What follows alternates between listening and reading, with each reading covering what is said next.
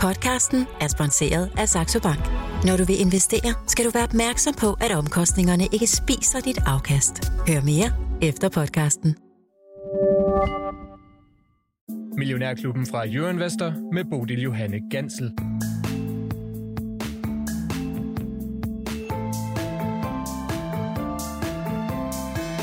Det er tungen lige i munden her på en torsdag, hvor endnu flere regnskaber står klar til en tur i analysekværnen. Fra den side der har vi her til morgen fået tal fra DSV og Novozymes. Det første, det gemmer vi lidt til cirka 9.40, hvor vi får Sydbank senioranalytiker Mikkel Emil Jensen med på telefonen. Men øh, det sidste nævne, det kaster vi os altså over her i studiet, hvor jeg har besøg af teknisk analytiker Lars Persson fra Aktierådet. Godmorgen og velkommen til dig. Godmorgen, Bodil. Og øh, seniorstrateg Michelle Nørgaard fra Jyske Bank. Også godmorgen og velkommen til dig, Michelle. Godmorgen, Bodil. Det vælter også ind med svenske regnskaber, så vi sætter også lidt tid af til at hoppe en tur over sund og blive lidt klogere på nogen af dem. Nå, øh, de damer og herrer, nu øh, havde jeg lige forsøgt at vende mig til at sige Novonesis, men lige i dag, der skal vi altså stadigvæk sige Novozymes, for mm. det er jo altså Novozymes, der ligger regnskabstal på bordet for sidste gang. Øh, Lars Persson, mm. har du kigget lidt ned i tallene? Ja, det har jeg, og det er jo det er lidt skuffende, altså i forhold til øh, konsensus, ikke? Øh, omsætningen ind på øh, 4,6 milliarder øh, og øh, 300 millioner, eller 3 millioner, og det, ja, det er jo en lille hår i suppen, men, men analytikerne forventede en lille smule mere, men det er ikke meget, og det kan man også se egentlig på på øh, udviklingen her til morgen. Øh, den falder 1,8 i øjeblikket, ikke? og øh, det er vel egentlig, at der indtjeningsvæksten er, er meget lav, og det har vi jo set øh, noget tid. Analytikerne havde også forventet en EBIT på... Øh, 1,1 milliarder, det ender de faktisk øh, med. Der skal man sådan helt ud på øh, sidste decimal, men øh, EBIT-marginen, den havde de forventet på 25,6, og den blev 25,1. Så det er jo ikke, det er jo ikke langt fra, øh, kan man sige. Så øh, ja, det, det er vel egentlig bare sådan... Nå, ja, ikke helt i mål, ikke helt øh, bulls eyes, så øh, den falder lidt tilbage, og så er det vel egentlig ovenpå, at USA også øh, satte sig en lille smule i, i går, ikke? Så ja, det, det, det er ikke rigtig sådan, man, man råber hurra i hvert fald. Det kan, det jeg godt sige. høre. Ja, ja, det, du er ja. hverken rigtig glad eller rigtig skuffet. Det er sådan Nej, det, det, det, er bare, det er bare sådan en, øh, en, en flad øh, løbostejsmad uden øh, agurk eller rubede på, ikke? så det er lidt kedeligt. Ja. Michelle, hvordan er det nu med jer? Har I dækning på Novozymes? Nej, men vi kan i hvert fald, som du helt rigtigt siger, Lars, at vi kan se, at det ikke er, er noget, der kommer øh, sådan voldsomt positivt ud, hverken på top og bund, der lander din spids under forventningerne, og det er jo nok en af forklaringerne på, at det, det ikke er voldsomt, men det er i hvert fald en af forklaringerne på, at den ikke er en af dem, der scorer højt i, øh, i hvad hedder det, markedet i dag. Mm. Mm. Men vores fokus ligger vel også på, hvordan de kommer fra start med den her fusion Novo Nesis, som jo altså er i gang i disse dage, og jeg tror, det er i, øh, i dag, at Christian Hansen, aktionærerne, skulle få deres Novonesis aktier, så de kan begynde at handle også. Øhm, hvis I sådan kigger lidt fremad, øh, nu stiller jeg spørgsmål til jer begge to, er der nogle sådan øh, interessante øh, pointer at tage med fra, at det nu skal være Novonesis, og vi øh, lægger det sammen med Christian Hansen. Altså, er du, øh, er du bullish på den fusion, Lars Persson? Ja, lige på den korte bane i hvert fald, fordi jeg ser en masse stordriftsfordele ved, at man øh, ligesom, øh, man skal jo ikke have to af det hele, vel? Så der, der er jo nogle lavt hængende frugter, man lige kan, kan høste der. Der, hvor jeg sådan godt kan blive lidt øh, nervøs, det er jo sådan, når jeg kigger ud i fremtiden, for det er jo sådan egentlig to helt forskellige koncerner, som man skal have strikket sammen til, øh, til forskning og udvikling, og hvilken retning skal man gå og sådan noget. Så det er lige der. Så på, de, på den korte bane, der ser jeg øh, masser af gode øh, frugter, der, der kan høstes sådan lynhurtigt, men, men hvad er det, man vil op i, øh, i vognen eller i toget og, og drønter ud af på, øh, på skinnerne? Hvad, hvad, hvad er det, hvor kommer væksten fra? Det, det er det, jeg glæder mig til at se. Ikke? Altså Novozymes har jo været meget hvad hedder det nu, øh, vaskepulver i mange år, det, må vi jo, det kan vi jo godt sige, ikke? men nu er det jo begyndt at ske noget i, i deres bioafdeling. Den har man jo gået og spejlet efter i mange år, altså da, da Novozymes kom på børsen, der begyndte de jo sådan, efter nogle år at snakke meget om det her øh, inden for, for bioafdelingen, og der gik jo utroligt, jeg kan huske, de købte et australsk selskab, det er jo mere end 10 år siden, og nu skulle der ske noget, og så er der bare gået en del år, hvor der ikke er sket noget. Nu sker der noget, og, øh, også inden for farmaafdelingen med, med alle de her enzymer, så, så det kan da blive spændende at, at se, men jeg synes, at, øh, det er sådan lidt at blande øh, pære og bananer, og det kan også blive en god abemad, men jeg, jeg, jeg er ikke helt sådan, på lang sigt kan jeg godt blive lidt nervøs for, at det bliver en lidt for stor og tung organisation. Øh, det er jo derfor, vi ser alle de der små, hvad hedder det nu, biotech-selskaber, det er jo, at de sidder med, med, mere ruder med kolberne i forhold til de store, tunge øh, ja, medicinalselskaber, som så køber det lille selskab, når de har fundet et eller andet spændende i, i, øh, i bryggersid, ikke? Og, øh, og spørgsmålet er, hvordan bliver Novo Oasis i fremtiden? Bliver det også noget, der skal ud og købe øh, nogle små selskaber for at finde de rigtige vækstkilder, eller laver de dem selv? Det er sådan det store spørgsmål hos mig. Det bliver spændende at, øh, at følge. Michelle? Jeg tror i hvert fald, det er vigtigt, at de kommer til at finde ud af, hvad er det for nogle hvad er det præcis øh, nogle divisioner, vi skal komme til at fokusere på? Ja. Fordi lige pludselig, at man ikke bare kaster det hele ind, så det netop, som du siger, det bliver en abemad, du både har æbler og pærer og bananer. Det skal kunne være, man skal kunne finde synergi, øh, hvad hedder det, gevinsterne her i den her øh, store sammenlægning, der kommer til at være fusionen.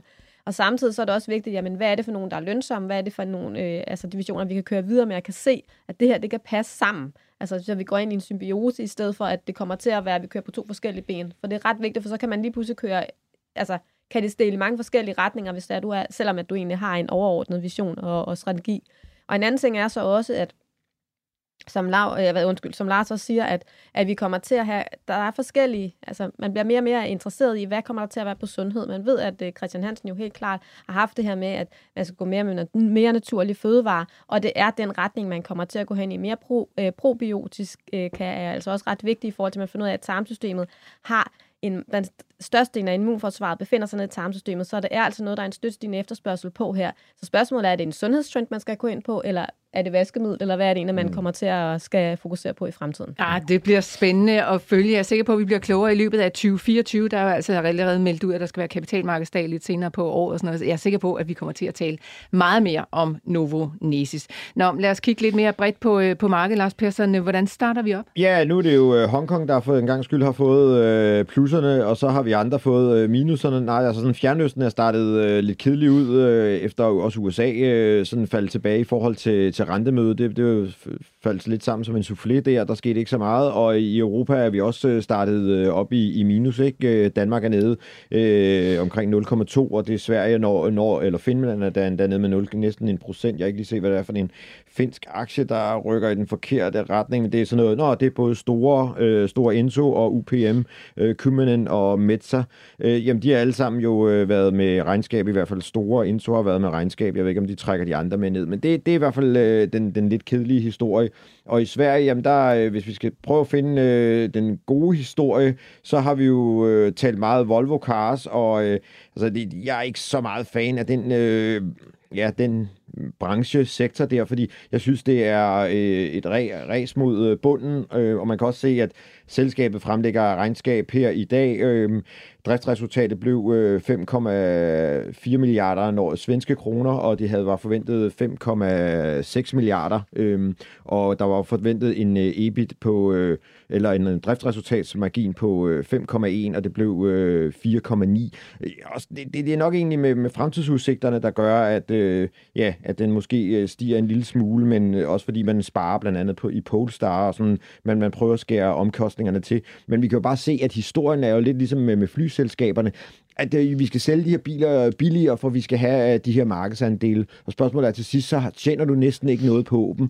Øh, og, og det der også, man, man kan bemærke, det er jo, at en gang imellem, så skal de jo tilbagekalde nogle øh, biler, fordi så er der noget, der ikke øh, virker. Så jeg synes, at det, den branche der, det, det, bliver en, det bliver en hård, hård branche, hvis, øh, og hvis, hvis man har så lyst til at være aktionær i en, i en hård, hård branche med, med lave marginer, jamen, så, er, øh, så er bilbranchen helt sikkert en, du skal løbe efter. så er det lige sagen. Men bilbranchen er jo også mange forskellige ting, Lars. Du ja. er også nødt til at tænke, om det er, det er det almindelige biler, eller er det elbiler. Der er meget, meget stor forskel på, hvor det er, man ligesom kan, kan sige, at det, der skal man lægge sine penge i. Nå, hvor er så den, øh, mest, øh, den, den største upside, Michelle? Jeg synes jo stadig, det er inden for elbiler, må jeg jo blankt erkende. Mm. Det er jo der, hvor hele konkurrencen nu begynder at, at, at spidse til, og det er ligesom der, at man, øh, man altså, det er det her, hvor vi kæmper om, hvem kommer til at få kronen, øh, eller kronen på værket. Bliver det øh, kinesiske BYD, eller bliver det øh, Tesla? Det er jo det, vi ligesom går ud og kigger på nu, og mange er jo begyndt at omstille hele deres produktionsapparat til, at øh, vi går mere i den her elbilsmarked. Så det er noget, som vi ikke er færdige med overhovedet at snakke om, og hele den her grønne omstilling, vi skal køre mere fossile øh, biler, de bliver ligesom udfaset det er den vej, vi går, jamen så er det helt klart der, man, man, man skal kigge nærmere ind i. Okay, så lidt blandet bolde her dagen derpå efter et FOMC-møde, altså møde i den øh, amerikanske centralbank i går, hvor de holdt renten uændret 5,25, 5,5, ligger den stadigvæk i det niveau. Det var fuldstændig som ventet, men det, der var måske mere opsigtsvækkende, det var, hvad Jerome Powell han var ude og sige. Han siger altså blandt andet, at han øh, ikke er komfortabel i forhold til at sige, at vi nu har set den bløde landing. Den økonomiske vækst, den stammer fra normalisering af forsyningskæderne efter corona. Men øh, når den klinger af, så vil de højere renter altså slå igennem og få større indvirkning. Øh, ja, og Michelle, jeg ved, at øh, du fulgte med i det møde, der var i går. Øh, kan du ikke lige øh, tage os omkring, hvad der var? Jo, det var jeg er jo så glad for, bare lige for at knytte kommentar til det, at han netop siger, at øh, vi har ikke set effekten af de høje renter endnu. Og jeg kan nemlig huske, da vi stod i vores øh, møde, VIP-møde, nu sidder står Lars og griner, at jeg blev kaldt for ekstremt pessimistisk sammen med Lav. Øh, netop at, øh, og nu kan man sige, nu har vi ligesom fået bekræftet også fra Jean Paul, at øh, at han mener jo heller ikke, at effekten af de her høje renter, de kommer til at, og, og at vi har for alvor set den effekt endnu.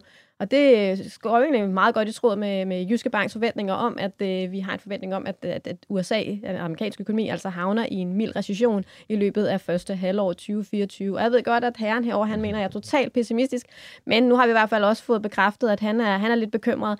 Han er meget klar om, at, øh, at som jo han, en af de ting, der er værd at blive mærke i, det er jo, at han nævnte i går, at sandsynlighed for at opnå de her to målsætninger, som Centralbanken har udstukket, eller udstukket om, at øh, vi kommer til at få en fuld beskæftigelse og inflationsmålsætning på 2%, jamen det, der kan altså en øget sandsynlighed for, at det kommer vi altså til at ramme. Og det, men bekymringen den var på inflationen. Vi skal igen se, som han sagde, før vi kommer ud med, med, med rentenedsættelser, så skal vi altså være, have vidshed for, at inflationen den er på vej ned, at vi ikke lige kommer til at få et, et, et, et pickback igen. Og samtidig så sagde han også, at, øh, at øh, den her bedre balance, som han snakkede om, jamen det er jo altså risikoen for, at arbejdsløsheden det netop vil stige kraftigt. Og det er jo en af de ting, vi flere gange har sagt. Vi kommer til at se de her svaghedstegn på, på, på arbejdsmarkedet. Vi har allerede begyndt at se et begyndende svaghedstegn på arbejdsmarkedet. Hvis vi kigger bare ind på det her uh, job openings, uh, hvor man går ind og kigger på, jamen, hvor mange er det egentlig, altså ny uh, opslåede stillinger, der er, det er faldet. Samtidig så går ind og kigger på, hvor mange skifter egentlig jobs øh, frivilligt, det er også faldet. Og der kan vi altså begynde at se de her begyndende svaghedstegn øh, på det amerikanske arbejdsmarked nu. Dermed ikke sagt, at vi er på vej ned i dørken overhovedet, det tror vi ikke. Men vi har en forventning om, i hvert fald også som Jerome Powell har i hvert fald været at sige, at der kommer til de her øh, voldsomme øh, rentestigninger, de kommer altså til at slå igennem. Vi kan se, når vi kigger på amerikanerne, de har forbrugt øh, den her opsparing, som de fik bygget op i, i forbindelse med corona.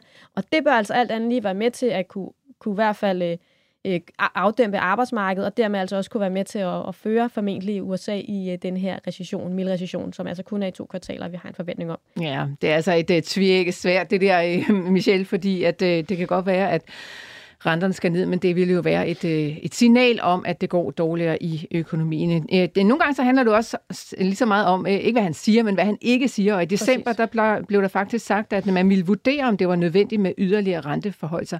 Det er slet ikke på tale mere. Altså nu taler vi simpelthen om, det går at vi skal ligge her et stykke tid, men den næste bevægelse er nedad. Han sagde også, at hvis økonomien udvikler sig som ventet, så vil vi kunne se lavere renter i år, men ikke til marts. Ja, altså, og det, det var netop en af de ting, jo, som også var interessant, fordi at, at rentemarkedet jo har i meget stor udstrækning i hvert fald måske været for optimistiske i forhold til at sige, at der kommer formentlig en rentenedsættelse allerede i, i marts måned. Vi har flere gange slået på trummen for, at det er alt for optimistisk, og det var ligesom også det, han forsøgte at tale ned. Prøv at høre her, rentemarkedet, I, er alt for, I har prisfastsat det, det her alt, alt for optimistisk, I skal altså et godt stykke længere hen, og når vi kigger på vores forventninger, jamen så er det altså også først, at vi forventer den første rentenedsættelse på 25 basispunkter til maj måned. Mm. Og ja. jeg, jeg må sige, at det er sådan set også det, de fleste gæster her i Millionærklub har sagt. Det kan godt være, at man er ude i den store verden. Jeg tror, at ING Bank er nogle af dem, som øh, mente, at der skulle komme flere rentenedsættelser. Men altså, de fleste af de gæster, jeg har i studiet, de har alle sammen stået og sagt, at det er simpelthen overdrevet. Vi får ikke 5-6 rentenedsættelser i USA. Tre måske, men altså, det er jo også et lidt andet billede, end det, man har set ude i den store verden. Ja, man kan undre sig over, hvor det der 6 kom fra. Om det var, fordi det var en eller anden øh, stor julefrokost, hvor der var en masse strateger, der ligesom øh, bettede i en eller anden bogle om, hvor, hvor, hvor, hvor langt skulle... Øh, der, hvem kan no, sige? Nej, men altså, det, det virker jo fuldstændig mærkeligt. Men, men, men Michelle, hvis, jeg nu lige, hvis vi nu tager det, det amerikanske arbejdsmarked, mm. hvor mange forsvinder egentlig ud af det? Fordi det, det er jo lige nu her, at, at det er de store overgange, der forsvinder ud af arbejdsmarkedet, og det er de små, der valser ind på, aktie, eller på arbejdsmarkedet. Så vi har jo et, jeg mener, vi har et strukturelt problem, og derfor så tænker jeg, det kan godt være, at det, der, det med arbejdsløshed og så videre, men, men jeg, jeg, jeg, tror ikke, den, jeg tror ikke, den banker så voldsomt igennem. Det, det, det kan jo være min egen holdning, men, men jeg, jeg tænker bare, du har mange, der forsvinder forsvinder ud af arbejdsmarkedet i øjeblikket. Altså, øh, så, så vil det ikke opveje det der, øh, som du er nervøs for, at, øh, at arbejdsløsheden stiger, fordi at, øh, jamen, kommer den til det? Fordi du har jo ikke så mange at tage af til sidst. Jamen, det kan jeg godt forstå, men det er igen en glidende overgang, mm. du kommer til at have, så det kommer ikke til at ske fra den ene dag til den anden. Nej, nej. Og dermed jeg jo heller ikke sagt, at vi kommer til at gå i en langvarig recession. Mm. Vores forventning er, at vi kommer til at få et dyk på øh, i, altså, økonomisk vækstscenarie, når det er vi i to kvartaler. Og så kommer vi til at stige igen. Mm. Så det er ikke, fordi det bliver en lang vej eller stræk i mm. forhold til det her. Mm. Øhm, en anden ting er så også, som også kan være meget interessant, det er jo, at vi har jo et præsidentvalg, der finder sted mm. her i år, og kan det egentlig have en betydning for hele rentepolitikken, som Fed de sætter? Øh, en af de ting, som vi har hørt mange gange, så har, hvis I kan huske tilbage, da Donald Trump han var præsident, så slår han jo på trummen hele tiden, og han synes jo, at øh, Fed de var den mere inkompetente end den anden, mm. øh, at de Fed-medlemmer vi egentlig havde. Øh, det er jo sådan, at, det, at, at det bliver rigtig interessant at se om, hvorvidt at Fed bliver presset til at kunne sænke renten, fordi at hvis man kigger på de medlemmer, der egentlig er placeret, altså stemmeberettede medlemmer i, øh, i Fed, så er der en ret stor del af dem, som Biden rent faktisk har valgt, og dermed er de pro-Biden. Øhm, det er sådan, at hvis de ligesom kan, kan få presset igennem, at Fed de kommer til at sænke renten, øh, og det dermed går bedre for den amerikanske økonomi, end vi måske regner med, jamen så, øh, så vil det se i hvert fald bedre ud for Biden. Fordi det er sådan, at hvis man, når der er præsidentvalg, og man kan se, at det, den amerikanske økonomi den går dårligt, jamen så hvem giver man skylden? Det vil altid være den siddende præsident. Og derfor kan det være, vil hans chancer for at blive genvalgt vil i hvert fald være større, hvis det er, at man kan se, at økonomien den går øh, bedre. Øhm, der er ingen tvivl om, at øh, Donald Trump han vil benytte enhver lejlighed til at gå ud og sige, prøv at høre her, de, går, øh, de gør alt for Bidens skyld, og det ene og det andet. Så nærmest uanset hvad de gør, så vil, de alt, vil han altid gå ud og proklamere, at øh, de, øh, de er pro-Biden, og de, øh, de, de vil gøre alt for at svække hans øh, chancer for at vinde valget. Så Michelle, du siger dermed også, at det er helt åbenlyst, at den amerikanske centralbank på ingen måder er uafhængig? Jamen, det er jo lidt det, man, man, man har en, en, en betydning om. Hvis du spørger Paul selv, så vil han jo sige, at han er totalt uafhængig. Mm. Men det er klart, at hvis der du går ind og kigger på de medlemmer, der er, så er der altså bare nogen, der er pro-Biden. De er blevet valgt af Biden, og dermed kan man jo godt have den diskussion om, jamen, hvorvidt kan det så være, at de trækker fedt i en mere du-agtig retning, end man måske ellers ville have gjort, hvis der var lidt mere ligeligt fordelt. Oh, ja, der er ingen tvivl om, at vi skal tale rigtig meget altså præsidentvalg i løbet af det her år. Det kommer altså til at påvirke garanteret aktiemarkederne også, så det kan vi ikke komme udenom. Men lige her på en kort bane, der er det altså arbejdsmarkederne, som vi kigger på. Den private arbejdsmarkedsrapport, den kom altså i går. 107.000 nye job var der skaffet uden for øh, i det private erhvervsliv. Det var altså en del mindre end forventet. Der var forventet omkring 150.000, og sidst der var det altså 164.000. Så er altså noget af et dyk. Vi får non-farm payrolls her på fredag, det som vi kalder kongen af nøgletal. Der øh, er en forventning omkring 185.000, og sidst, altså måneden før, der var det på 216.000 detaljer. Så også et dyk der, men måske et endnu større dyk skal vi øh, begynde at, at forberede os på, Michelle, fordi at vi plejer at kigge på ADP, inden at øh, non-farm payrolls kommer. Og det er jo i hvert fald en meget god, øh, hvad kan man sige, øh, fingerpeg om, hvad vi måske har i, i, i forventning, eller hvad vi kan, måske kan vente. Øh, men der er ingen tvivl om, at, at nu kan man sige, nu har vi flere gange snakket om, ah, at det amerikanske arbejdsmarked, det går rigtig, rigtig godt. Det gør det også, det er brandvarmt. Men hvis vi går ind og kigger på, hvad der egentlig sket, når der er nøgletallet kommer ud, så kan man godt få efterrevideringer. Og der kan vi faktisk se, at over de seneste seks øh, opgørelser, der har vi altså fået det nyrevideret ret kraftigt. Og det er jo også lidt betydning om, jamen, går det så, så godt igen, som vi egentlig har, eller er vi begyndt at se de her begyndende svaghedstegn, som vi flere gange har nævnt, øh, i hvert fald Jyske Banker har, har ventet lidt på. Okay. Fredag eftermiddag lander non-farm payrolls. Det kommer vi selvfølgelig også til at øh, holde øje med. Og det vil vi også gøre hos os. Præcis. Det er torsdag i Millionærklubben. Jeg har besøg af Michelle Nørgaard og Lars Persson, og du kan blande dig i debatten. Hvis du har spørgsmål eller kommentarer, så er du selvfølgelig velkommen til at skrive til mig som altid. Det foregår på sms'en 42 42 03 21. Husk at starte din besked med Mio. Mm. Og øh, i løbet af ugen, der er der faktisk et par lyttere, der har skrevet ind til øh, lige præcis jer, og det handler om øh, Genmap, fordi Trine i Hillerød, hun spørger, spørger nemlig, om Michelle Nørgaard vil kommentere på udviklingen for Genmap. Den er faldet markant de sidste par uger. Hvad er det, der sker? Og Josefine, hun vil også gerne have, at Lars Persson, han giver et teknisk bud på den. Michelle, lad os starte med dig. Ja, jeg tror, jeg har fortalt det for et par uger siden, øh, da jeg havde fornøjelsen af at gæste igen her, øh, eller være en del af, af Millionærklubben. Og der øh, fortalte jeg om, at, øh, at, at Genmap har været ret påvirket af øh, de her begyndende bekymringer om omkostningsniveauet for 2024. Hvad kommer det til at melde ud i forbindelse med det kommende kvartalsregnskab? Øhm, Hvordan øh, er øh, hvad hedder det, fokuset på Hexabody CD38 og den her potentielle partnerskabsaftale, som jeg har jo fortalt tidligere om med Johnson Johnson. Vi skal lige, hvis Hexabody CD38, hvad I tænker, hvad, det kan vi ikke huske, hvad er det egentlig? Jamen, så er det en, øh, en, en aftager formentlig for, for Darzalex, som er øh, til behandling af knoglemavskræft. Øh, det er noget, som der ligger i, øh, i, i fag, kommer op i fase 3 her, øh, og vi kommer til at få de nye studier omkring, øh, i hvert fald sammenligningsstudier mellem øh, Darzalex og, og Hexbot 38 til slut på året. Vi havde egentlig troet, det kom lidt før, men nu ser det ud som om, det kommer først ultimo året. Og de her sammenligningstal bliver rigtig, rigtig interessant. Vi kan se indtil videre, at Hexbot 38 har en smule flere bivirkninger, end når vi ser med øh, Darzalex, men, men det er formentlig, kan vi se indtil videre, mere effektivt, fra 10 til 100 gange mere effektivt end, end Darzalex. Og hvorfor det er så stort et range, det er fordi, vi stadig befinder os meget tidligt i de her faser.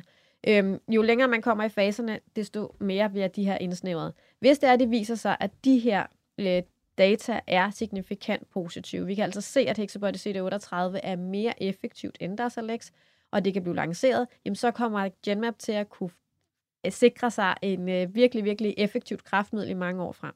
Samtidig så har Johnson Johnson sagt, jamen, hvis vi ser de her, de har en option på en partnerskabsaftale, hvis de her data kommer til at være signifikant positiv. De kan altså gå ud og bruge denne her øh, option, så jeg kan sige, at vi vil godt indgå en aftale med, med Genmap om at kunne være med til at, at kommercialisere det her produkt. Mm. Jeg er helt vild med, hvordan man kan høre, at du er vant til at snakke ja. om det her, Michelle, når du siger Hexabody CD38. Øh, ret imponerende, hvordan de finder på de der navne, ja, men, øh, men du er i hvert fald vant til at tale om den, kan jeg høre. Ja, og så har jeg brugt lidt en ekstra, en, en ekstra øh, øh, huskeregel i forhold til, at det er en CD, som man sætter ind, mm. og så er det faktisk min alder, så derfor, okay, så kan, det, så derfor så har jeg, kan jeg huske det lidt bedre. Men det en af de ting, det var jo, at, at, at, at hvis man snakker med, med, med Genmap selv, altså deres IR, Investor Relation, jamen så har han jo været ude og sige, at han kan simpelthen ikke forstå markedets overdreven negativ øh, øh reaktion på alle de her øh, på de resultater, som blev præsenteret på det her øh, ASH-konference, som vi havde tilbage i, i december måned. Jeg kan ikke forstå, hvorfor det er, for det bør jo alt andet lige understøtte øh, produktets potentiale, når man spørger. Han bliver faktisk lidt irriteret over, hvorfor har markedet egentlig reageret det? Hvorfor kan de ikke se, hvad det egentlig er?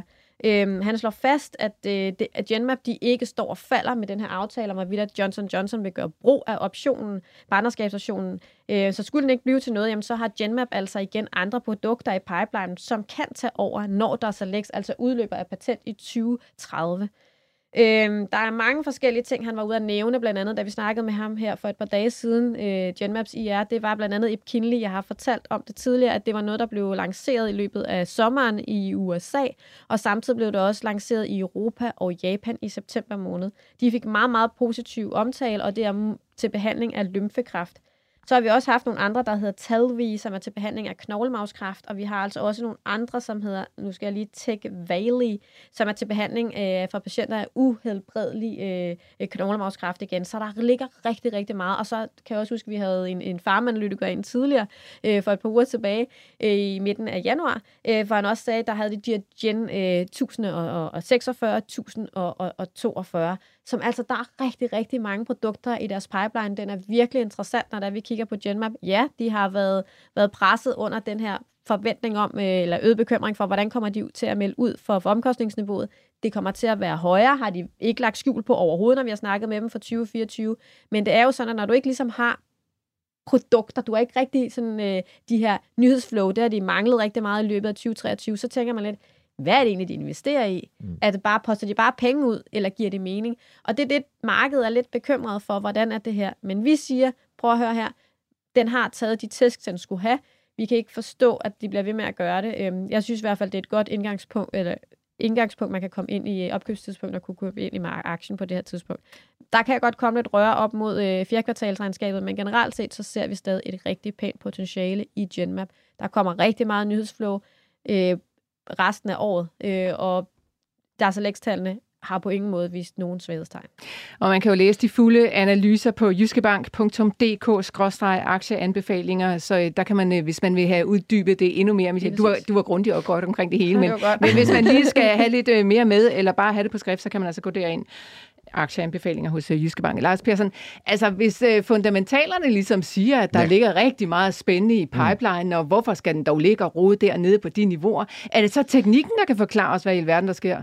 Jamen altså, det er jo fordi, den er faldet igennem nogle, nogle støtteniveauer, og så er det jo netop det, at der er nogen, der måske er blevet lidt øh, skuffet, eller synes ikke, der kommer nyheder nok. Øh, vi er jo sådan nyhedshungerne øh, øh folkefærd i øjeblikket, ikke? Så det er jo derfor, den også er faldet tilbage, og så er der måske nogen, hvor den er øh, ja, ikke kommet helt i mål. Og jeg skal sige, jeg har den hjemme i min øh, egen aktieskuffe. Der har jeg ligesom skuffet te- teknikken tilbage øh, til side, fordi jeg købte den for mange, mange år siden, så den har givet mig et rigtig godt afkast, og den ligger lige og bokser omkring de der 1900 øh, som sådan en støttelinje, eller støtteniveau, og det gjorde den også øh, lidt i oktober, der var det 1000 og øh, 1950. Så den skal helst holde der, fordi ellers så skal vi se, at aktien øh, yderligere falde tilbage, og så er vi begyndt at se, at det er, det, det er længe siden, at vi har set den nede under de der, øh, det der 2000-niveau. Så skal vi ned omkring de der 1500, hvor den var i, i år 2016, øh, 19 og, og i stø, begyndelsen af 20. Så, så den skal helst holde her, men, men den er lidt svag øh, teknisk. Der er ikke nogen købsignaler i øjeblikket.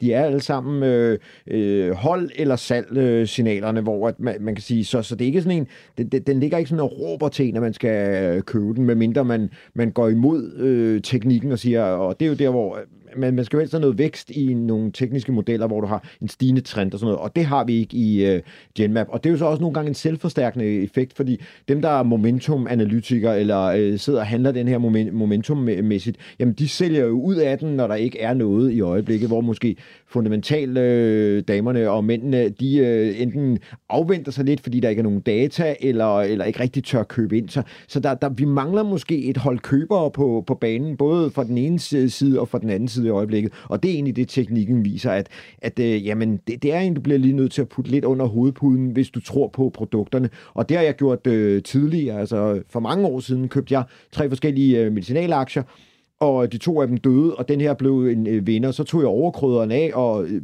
satte ud i, noget, i nogle andre ting, og nu har jeg underkrøderen tilbage, og så håber man jo så igen, lidt ligesom når man har psoriasis, så vokser det op igen, og det er jo egentlig det, vi, det, er jo det, det, det, vi går og, og venter på. Øh, vi har drysset øh, karsefrø ud i, i vores øh, vat, og nu, nu, skal, nu skal det jo gerne øh, Put noget igen. vand på. ja, putte noget vand på, og, men det er jo så det, der skulle komme i, i, i, i forbindelse med, med deres meddelelser nu her. Ikke? Men det lyder ikke som om, den lige på den korte bane kommer til at bo i uh, Lars Perssons aktiedepot.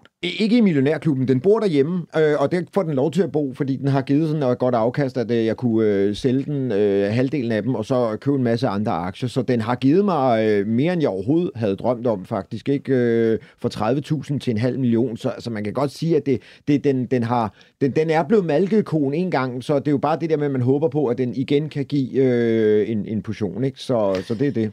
Kasse og malkekøer. Jeg ja. elsker det, Lars Persson. Ja, og en anden ting er så også, at i øh, går, der, øh, hvad hedder det, i løbet af den her uge, der var Johnson Johnson også ude og meddele, at de faktisk har været ude øh, og søgt om godkendelse til det her, der er Darzalex Fastbro, som er til behandling af patienter, øhm, øh, som er første linje knoglemavskræft, øh, som er uhelbredeligt syge. Men det, man kan se i forhold til, det befinder sig... Øh, den her ansøgning kommer øh, i baggrund af nogle virkelig, virkelig stærke fase 3-studier, som har vist, at hvis man anvender øh, det her, øh, hvad hedder det, Darzalex Fastbro, så reducerer du altså risikoen for, for sygdomsprogression eller død øh, med helt op til 58 procent, sammenlignet med, hvis du egentlig bare anvender en standardbehandling. Så der er altså flere produkter, der er også på vej ud.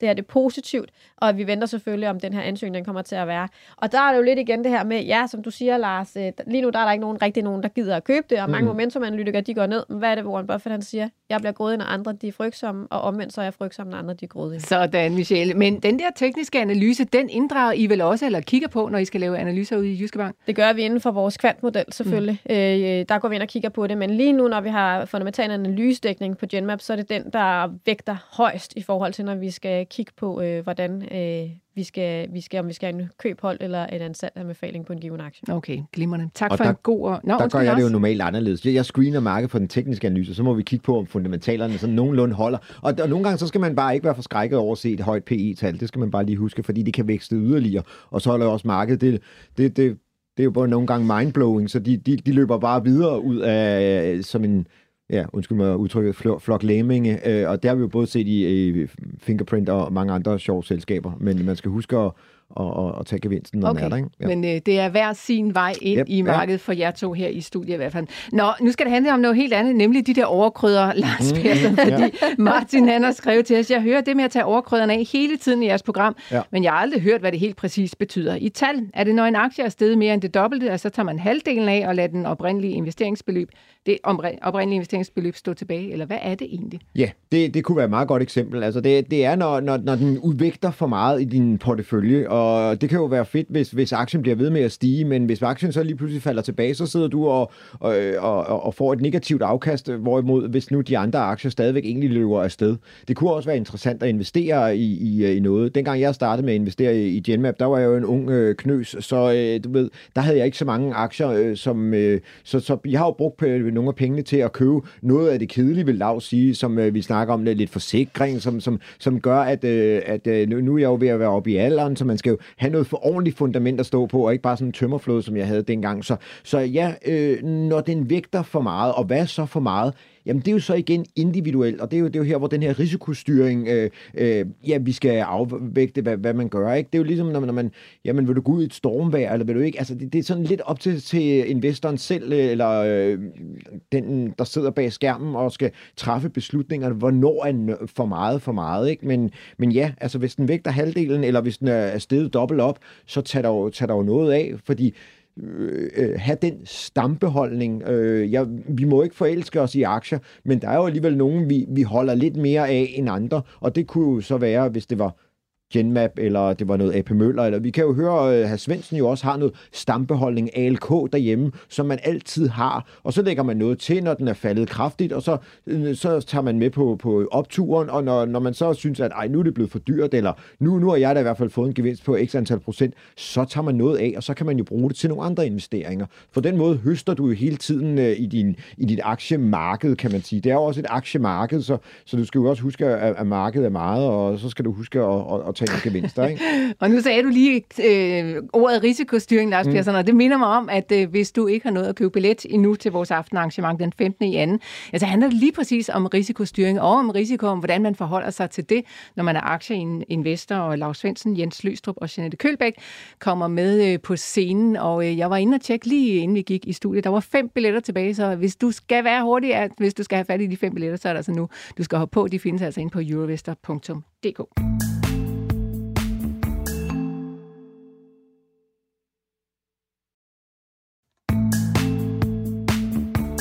Nå, det var ikke mange minutter før, vi skal have Mikkel Emil øh, Jensen på øh, telefonen om DSV. Men Lars, jeg tænkte, at vi kunne lige øh, hurtigt smutte en tur til Sverige, for mm. der er rigtig mange af de store svenske industriselskaber, som har lad os komme tæt på i disse dage. Der mm. er regnskaber også derop, og det vælter ud med tal. Ja. Hvad springer særligt i øjnene hos dig? Øh, jamen, det gør jo egentlig, at Volvo Cars stiger så meget. Det synes jeg, det glæder jeg mig til at, egentlig at gå hjem og læse, hvad, hvad det er, de har øh, fundet frem til der. Ikke? Og så må man bare sige, øh, jamen ABB, øh, det lyder igen øh, trist og kedeligt, og øh, jamen, er den ikke steget meget og alt det der, men det er bare... Øh, det er bare den her robot og øh, ja, digital virksomhed, som jo i virkeligheden står og hjælper øh, mange af de andre virksomheder, øh, som er, vi kan spørge, går jo og spørger efter, hvad er kosten, hvad er skovlen, der, der hjælper øh, de rigtige steder, og det er en af dem, så har du den ikke, jamen øh, nu stiger den 2,5 procent i dag, og øh, jamen så kunne det godt være, at det var en af dem, man skulle øh, købe. Jeg ved godt, at amerikanerne lige er ved at undersøge, om de har været ude i noget snavs og gjort et eller andet, øh, men det sker jo af og til, og øh, jamen på, på lang sigt, så, øh, så synes jeg, det stadigvæk er en interessant øh, virksomhed. Så, ja. Også teknisk kan du se, at der er et eller andet på vej, eller Ja, hvad? men jamen, teknisk, der, har den, der ligger den jo i en, i en stille og rolig stigende trend. Det har den faktisk egentlig gjort i rigtig lang tid. Der var et lille øh, bump på vejen, jeg tror det var i øh, december, nej, det var i oktober måned, hvor den øh, faldt ned, hvor markedet var sådan lidt øh, skuffet, måske over kvartalsregnskabet, men så rettede den så lynhurtigt, og nu ligger den igen i, i den der øh, stigende trend. Øhm, så ja, altså jeg har, jeg har svært ved at få armene ned, hvad jeg lige vil sige, over det der selskab. Det er bare sådan en øh, stille og rolig øh, maskine, der står og, og ruller derud af. Og, og selvfølgelig en gang imellem, så tager den en pause, men, øh, men lige nu er den brugt nye niveauer. Og, og spørgsmålet er selvfølgelig, og det er all-time high. Skal man så gå ind i den, fordi hvem vil, vil købe den efter mig? Ja, men, men med den vækst og med den øh, stabilitet i indtjeningen, så, kan der, så kommer der helt sikkert nogen, der, der gerne vil, vil købe øh, aktien bagefter. Øh, og vi er jo i gang med hele den der industrialiseringstankegang. Øh, tankegang. altså flere og flere robotter kommer ind i, i, øh, i almindelige virksomheder, så jeg synes, den ser spændende ud stadigvæk. Okay. Lars Persson, vi vender tilbage til øh, de svenske selskaber. De, nu skal vi en tur til Områ, hvor senioranalytiker Mikkel Emil Jensen fra Sydbank er med os på telefonen. Godmorgen og velkommen til dig. Godmorgen. Tak. Mikkel, det skal handle om at DSV, og de har jo lige lagt regnskab på bordet her til morgen. Og hvis jeg kigger sådan et kvartal tilbage, så var det lidt svært tredje kvartal, de leverede. Og der var også gedine hug til aktien dengang. Det ser sådan set ikke meget bedre ud her til morgen. Eller hvordan vurderer du de tal, som de har lagt ud? Og det er rigtigt. Det er, det er et regnskab, som er øh, lidt til den, til den svage side. De kommer ikke helt så godt igennem øh, fjerde kvartal, som forventet, hvad af, af, af nogle, øh, altså indtjening per fragtet enhed i deres luftfragtdivision, de, øh, de, de, øh, de skuffer lidt. Heldigvis er der så lidt bedre uh, bruttoresultater på deres road og deres solutions division, så samlet set på deres bruttoresultat, så flugter det faktisk ikke fint med forventningerne. Men som det er med de her typiske årsregnskaber, så får kvartalsregnskabet typisk jo sådan lidt en, en birolle. Fokus er jo selvfølgelig på, hvad er forventningerne for 2024. Og der, der er prognosen også lidt, lidt til den svage side. Øh, de siger, at de vil lande imellem øh, 15 til, til 17 milliarder. Og her ligger markedet altså forventningerne helt oppe i toppen af det spænd. Jeg havde så også godt forventet, og det, det skrev jeg faktisk også til vores kunder inden regnskabet, regn, nu, regn med, at, at de godt kan komme med en lidt konservativ prognose, og at forventningerne altså ligger lidt høje i, i, i det spænd, de kommer med. Fordi de har grund til også at være sådan lidt, lidt forsigtige i forhold til de geopolitiske usikkerheder, der er lavere efterspørgsel efter varer og, og økonomisk opbremsning. Øh, så, så de har god grund også til at komme med en lidt konservativ prognose. Mm. Og aktien reagerer jo heller ikke så, så kraftigt på det. En lille smule ned, men ikke, øh, ikke markant. Men Mikkel, jeg kan ikke lade være med at tænke på, at der er sådan en gyldne vækstdag, at de, sådan, er de over? Man skal passe på med, selvfølgelig så, når man kigger på driftsresultatet i forhold til 2022, så er der et fald på 30 procent øh, i, i, i 2023 for hele året. Det er jo selvfølgelig voldsomt, men det er heller ikke helt fair at sammenligne med 20 2022. Øh, dengang der, der var markedsomstændighederne markant anderledes, end de er i dag. Der var høj efterspørgsel efter varer, der var flaskehalse mange steder i verden, der var rekordhøje fragtrater. Og, og derfor så, så, så skal man ikke sammenligne med 2022. Øh, når vi kigger frem, så vil DSV stadigvæk være en stærk kandidat, øh, og vil stadigvæk vækste. De planlægger også stadigvæk at, at vokse organisk, altså mere end markedet. Men det er klart, når markedsomstændighederne er, som de er, men økonomi med foden på bremsen, og lav efterspørgsel efter varer, ændrede forbrugsmønstre, jamen så, så kan det selvfølgelig også mærkes hos DSV. Men, men deres øh, muligheder for at vokse organisk, men også at lave store opkøb, er stadigvæk, øh, som de plejer at være. Øh, men Mikkel, de der ændrede forbrugsmønstre, kan du ikke sætte lidt et par ord på det? Hvad er det? Har vi, er, vi, er vi holdt op med at købe ting og sager, og dem ser du derude fra Kina, eller hvad? Nej, ja, det, det, det gør vi jo på, sin vis øh, stadigvæk. Igen, så, så, så har vi jo nok måske vendt os til det, vi så i 2021 og 2022 i kølvandet på covid-19. Dengang må man ikke rigtig kunne bruge penge på hotelophold og rejser og andre servicegoder. Der brugte vi jo rigtig mange penge på, på materielle goder i stedet for. De tider, de er væk, de er overstået. Nu kan vi jo igen bruge en masse penge på, på service, og der er, der er måske endda også et opbygget behov for netop at, at rejse noget mere og øh, komme på restaurantbesøg og så, og så videre. Øh, vi har jo fået fyldt vores stuer op med nye møbler og nye tv'er og, og hvad man nu ellers har af, af fysiske goder. Så derfor så, så, har, så har mønstrene ændret sig i forhold til det, vi har været vant til at se i ekstreme år, som det var i 21 og 2022. Ja, okay. Så det er tilbage til normalen øh, faktisk øh, i forhold til, at det, det er ikke så meget, vi ændrer os. Øh, I virkeligheden så ændrer vi os bare tilbage til det, der var normalt før i tiden. Mikkel, øh, noget de, de også meldte ud øh, ved det seneste kvartal, og som virkelig gav mange overskrifter rundt omkring i medierne, det var jo altså det her joint venture med det saudiarabiske Neom, hvor de skulle lave en øh, samlet investering på, jeg tror det var 70 millioner kroner, eller noget i det øh, nabolag. Øh, det gav ret mange sådan, øh, hvad skal man sige, imagemæssige tæsk til DSV. Synes du, den er død ud, den øh, debat, eller skal vi stadigvæk regne med, at der bliver talt om det? Ja, altså, debatten er dødt lidt ud. Øh, man kan også godt se, at som du siger, kursen fik jo et en over nakken, dengang det blev annonceret. Øh, og øh, i, i, det er tydeligt at se, at investorerne var bekymrede, kan man sige, for det, den ESG-mæssige udfordring, det kunne give, image-mæssige udfordring, det kunne give at være involveret i det her projekt. Det er tydeligt at se, at der er bunket lidt olie på vandene. Aktiekursen er også en fint tilbage igen. men, men det kan være noget, der dukker op jævnligt, eller måske en gang imellem. projektets størrelse og potentiale er der ikke nogen, der kan anfægte. Øh, hvis vi skal prøve at sammenligne, også for at sætte det i kontekst til noget, så vil NEOM-projektet have en størrelse, hvor de indtjeningsmæssigt kan måle sig med deres road-division. Så det er et kæmpe, kæmpe, kæmpe projekt.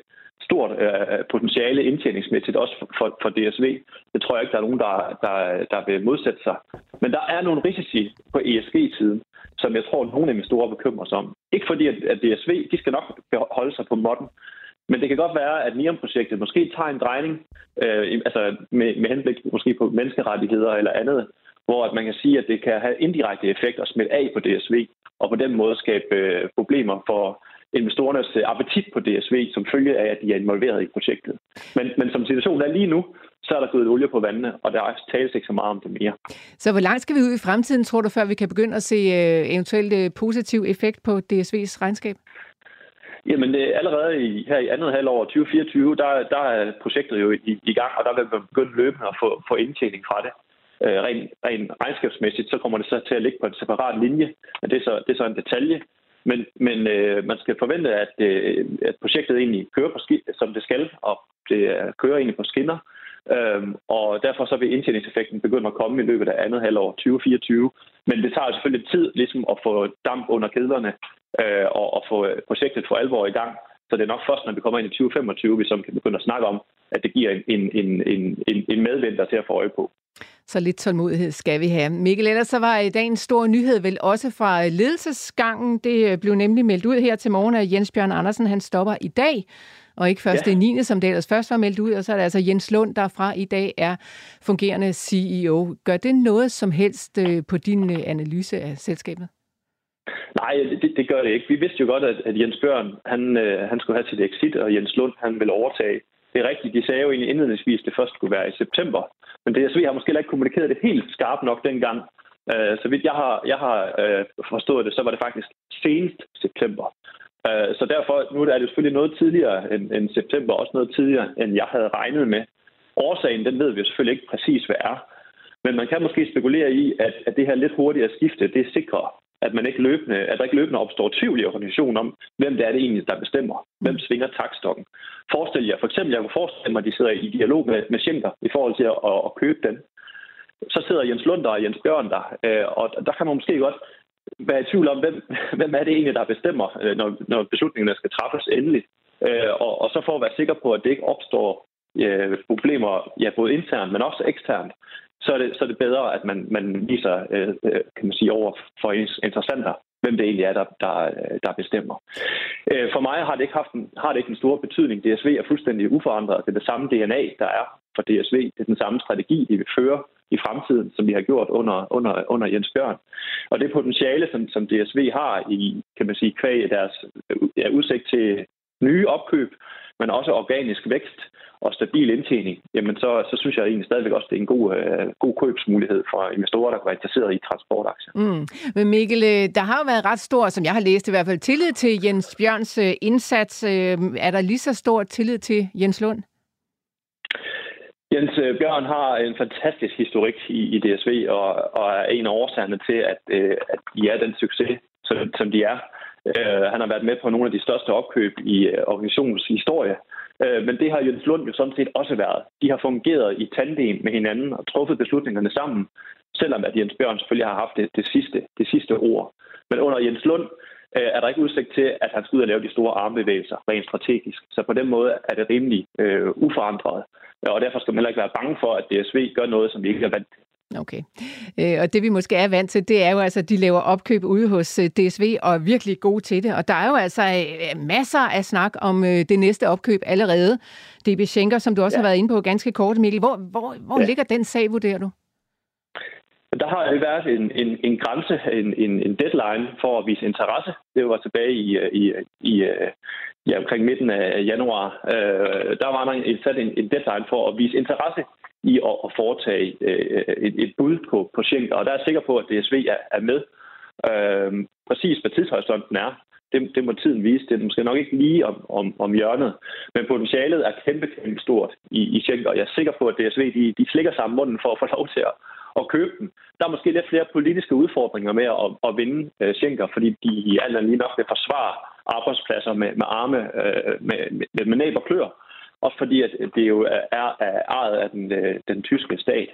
Øhm, men øh, potentialet er, er meget, meget stort. Der er en stor andel af, af sø- og luftfragt hvor at øh, DSV typisk jo er, er stærkest, og hvor de kan hente flest synergier.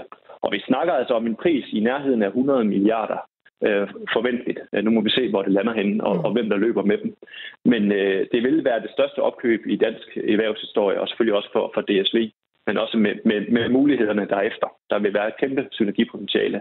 Og hvis det er DSV, der løber med det, så er jeg sikker på, at aktien vil stige, hvis de annoncerer, at det er dem, der har vundet Schenker, eller købt Schenker. Okay, ja, det kan jo, så vidt jeg læser mig frem til, gøre dem til verdens største logistikselskaber. Det, det lyder sådan ja. set meget vildt. Så ligger de derude i, i uh, Himmeløv, eller hvad, hvor de bor. Hedehusene, ja, præcis.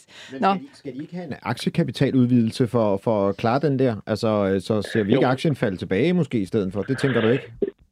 Nej, det, det tror jeg ikke. Mm. Det er jo rigtig typisk. Så ser man, at kursen øh, for, for, for køber, acquire, som det hedder, falder. Mm. Mm. Typisk også fordi, at ja, der er, hvis der skal foretages kapitaludvidelse, men også fordi man sådan rent, kan man sige, når man kigger på folk eller virksomheder, der laver opkøb, så bliver det typisk gjort til en for høj pris.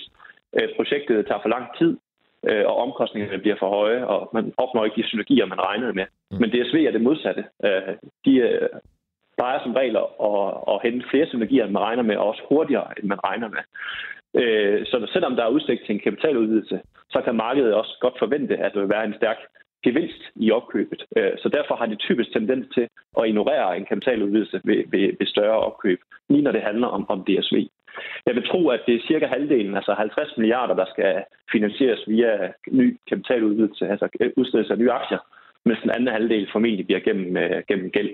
Mm. Uh, men det er selvfølgelig stadigvæk tidligt, og vi ved, kender heller ikke prisen endnu. Det er langt fra heller sikkert, det er DSV, der løber med, med Schenker. Men jeg ser dem som favoritter til at løbe med den, da de kan give den bedste pris til den tyske stat. Ja, favoritter, altså også en kurstrigger, hvis de gør det, men Mikkel, betyder det så også, at uh, vi får et hug i kursen, hvis der er nogle andre, der kommer foran? Ja, øh, godt, øh, godt tænke på det. Så det. Det tror jeg faktisk, vi vil. Øh, jeg, jeg tror, der er generelt en, en... Jeg kan se, der er jo flere andre, der er jo andre end mig, der peger på DSV som, som øh, den, den bedste kandidat til at, at overtage Schenker. Så, så hvis der er en anden, der, der løber med det, så, øh, så skal vi jo til at, ligesom, at, igen at vente på ny til, at der kan komme muligheder i, i opkøb. Og Schenker er for mig at se det bedste mulighed for, for DSV for at tage den største bid af markedet, i hvert fald i den nærmeste fremtid. Øh, så det tror jeg, markedet vil blive skuffet over, hvis ikke det er dem, der løber med dem. Ja, vi venter i spænding, Mikkel Emil Jensen. Tusind tak, ja. fordi vi måtte ringe dig her til morgen og høre lidt mere om, om regnskabet. Rigtig god dag til dig. Øh, ja, tak lige måde. Så vi er altså Mikkel Emil Jensen, der er senior aktieanalytiker hos Sydbank. Michelle, øh, DSV, er det hot over hos jer? Ja, det er det. Mm. Øhm, jeg må sige, vi, vi synes også i vores optik, at 2024-guidance, de var forholdsvis konservativ. Blandt andet har de ikke været med til at indregne positive effekter af hele situationen, vi har i det Røde Hav. Øhm, og hvis vi lige skal kort forklare, hvad kan det egentlig så betyde? Jamen det er jo, at øh, man har på af, at, at en masse containerskib jo rent faktisk er blevet, blevet ramt øh, med angreb og det hele af Houthierne, jamen så har man egentlig valgt at sejle meget længere rute ned øh, syd om, om Afrika. Og det betyder, at det er længere fragtvarer, øh, hvad hedder det, det tager længere tid at fragte varer, men samtidig så kan det også være med til, så får du også noget containerdrift ud, og det betyder altså, at så kommer fragtretterne til at stige, det kan være med til egentlig at have en positiv effekt på, på DSV blandt andet, og andre rædderier, som vi også har set, såsom med Mærsk. Øh, men en af de ting, det har de i hvert fald ikke taget med i, øh, og så samtidig så er DSV også har vi set tidligere også været, været som, som Mikkel også sagde, forholdsvis konservative, når de melder deres guidance ud. Øhm, og det gør jo, at de vil ikke stå lige pludselig på den anden side og sige, hov, vi var altså lidt for optimistiske, nu bliver vi nødt til at justere det ned. Og det er noget, som markedet godt kan lide, at man har en ledelse, der heller vil være lidt for pessimistisk og lidt for forsigtig i forhold til, at man egentlig vil være alt for optimistisk, og så bagefter bliver nødt til at trække i land. Øhm, det har vi set tidligere også ved, ved, andre, ved andre selskaber, at det er ikke den bedste cocktail at gøre sådan. Man vil hellere have at, øh, at være lidt forsigtig, og så kan man hellere senere på året gå ud og opjustere i okay. forhold til det. Øhm, så det er i hvert fald nogle af de andre ting. Og så har vi jo sådan, for lige at knytte ekstra kommentar til det her NEOM, som du selv nævnte. Mm. Øhm, en af de ting, de har gjort rigtig, rigtig meget. Øhm, hvorfor det er, om du spurgte også Mikkel, om den ligesom er fadet ud, hele den her problematik og debat omkring øh, det her projekt. Det, har, det er den, fordi at DSV gjorde rigtig, rigtig meget. Da de så, øh, for ligesom at gå olie på vandene og berolige investorerne, da de så, hvordan at aktien fik en over nakken, øh, på, baseret på udmeldingen om, at nu starter vi det joint venture-projekt, øh, øh, jamen, så blev de meget overrasket. De var meget klare i spyttet om, at markedet har simpelthen tolket denne her aftale helt forkert. De gik ud og holdt først en, en, en chance med alle analytikerne, og derefter holdt de en chance med alle de private investorer, hvor man kunne få lov til at stille alle de spørgsmål, man måtte have, og bekymringer i forhold til det her projekt. Og de gjorde rigtig, rigtig meget ud af at fortælle det hele. De lagde alt åbent frem, og de sagde også, ja, vi ved godt, der er en skemæssig risici i forbindelse med det her, øhm, men vi har dækket af hele vejen igennem. Vi har faktisk brugt rigtig mange penge på øh, hvad hedder det, jurister og det hele for at kunne sikre, at DSV kommer ikke til at tabe noget på det her. Det er et virkelig, virkelig godt projekt, som, som Mikkel også siger, der er ikke nogen, der anfægter værdien af det her øh, projekt overhovedet. Tværtimod, så er det noget, der virkelig kan, kan, kan øh, booste deres indtjening markant, øh, DSV. Men ja, der er risiciene, og hvis det er, at man kan se, at det igen kommer op, så vil det selvfølgelig være et, et, et, nogle spørgsmål, der vil måske gentage sig i forhold til, hvordan går det projektet, hvordan ser det ud i forhold til ESG-risiciene osv.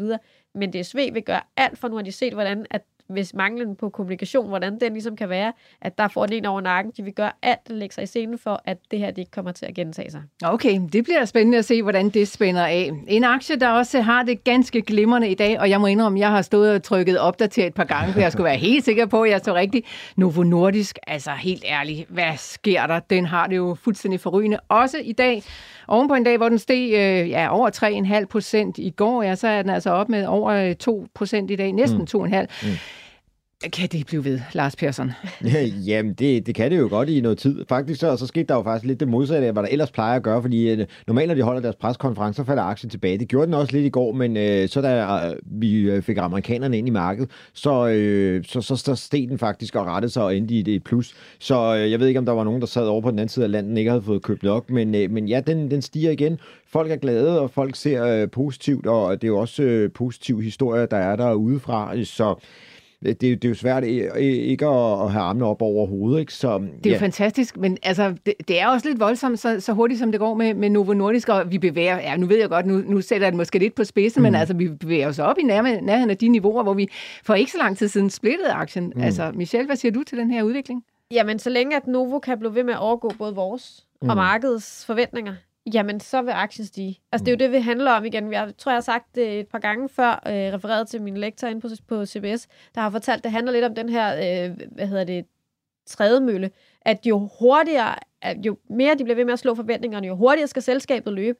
Det kan Novo mm. indtil videre. Mm. Det går bare rigtig, rigtig godt, og det er også derfor, der er ingen, som, som Hansen også siger, mm. øh, der er ingen over ingen under mm. øh, øh Novo Nordisk, og det må man bare give ham fuldstændig ret i. De bliver bare ved med at levere, og hvis de kan det, så kan aktien også fortsætte med at, at stige. Øh, de gjorde så, vil jeg så sige, en smule øh, på, på conference callet i går, hvor de ligesom sagde, rolig nu, øh, prøv at dæmpe entusiasme en lille smule i markedet, ved at sige, at vi befinder os måske i midten af, af guidance-intervallet, og ikke helt op i toppen som markedet, og, og vi nok venter, at de kommer til at være. Mm. Og det er jo igen for, ligesom vi skal prøve at gå ud lidt på vandene, så, så, så vi ikke lige pludselig kommer op i nogle, nogle territorier, hvor, hvor, hvor det bliver alt for euforisk, og aktien ja, så falder tilbage. euforisk, det bliver jeg måske også, når jeg kigger på Novos aktiekurs. Det var, det var altså lige under, var det under 1400 eller sådan et eller andet, at de splittede, så der er selvfølgelig et stykke vej endnu, mm. men ikke desto mindre. Det ser ud som om, at det, ja, det kører godt deroppe af.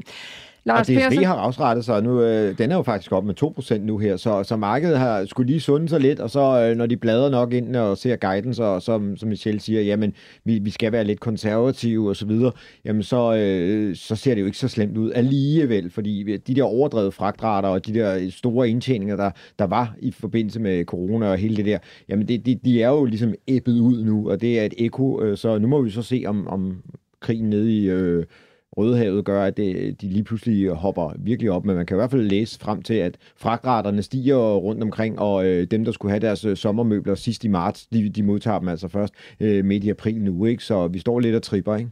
Og, og, bliver... og Tesla har jo faktisk også øh, sat nogle produktioner på hold, og andre bilfabrikker. Der er jo nogen, der er begyndt at sætte deres produktioner på hold, fordi det just-in-time-leveringerne, jamen det, de er lige øh, strukket med, med 14 dage, og så står man der og klør sig i nakken, ikke? så nu mangler ja, okay. man en møtrik. Så, Nå, øh... hvis man er bilinteresseret, så skulle der også lande regnskab fra Ferrari. Jeg ved ikke, om det allerede er landet, men det, det kan man jo selv hoppe ind og kigge. Og ellers er det jo altså eftermiddag, der kommer nogle af de store tech-selskaber, Amazon, Apple og Meta, lander med deres tal. Det har været lidt en blandet landhandel i den der tech-sektor indtil videre, så vi må se, hvordan det spænder af, om det kan komme til at rykke rundt på nogle af aktiemarkedet. Alt det og meget mere, det kan du selvfølgelig følge hele dagen og i eftermiddag over på journalister.dk. Vi skal til at lukke ned, Lars Persson, øh, rødt eller grønt? Uh, nu var jeg lige et andet sted, men uh, to sekunder, hvis du giver mig. Vi, vi er, vi er grønt. Vi er yes. selvfølgelig grønt med Novo, og det er vi også blevet i Sverige, men uh, Tyskland og uh, Finland er i minus, så sådan det. Okay, vi kigger på det igen i morgen. Lars Persson, der er du tilbage og svarer på spørgsmål. Michelle Nørgaard, tusind tak, fordi du var med i studiet i dag. Tak, tak til jer, der lyttede med derude. Som sagt, så er vi altså tilbage igen i morgen, og klokken bliver 9.06.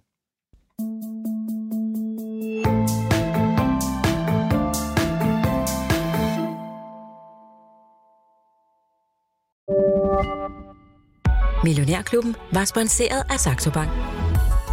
Med en investeringskonto i Saxo kan du nyde godt af lave priser, når du investerer. Du kan blandt andet investere i amerikanske aktier til kun 1 US dollar i minimumskortage. Kom i gang allerede i dag på saxobank.dk og opret en gratis investeringskonto.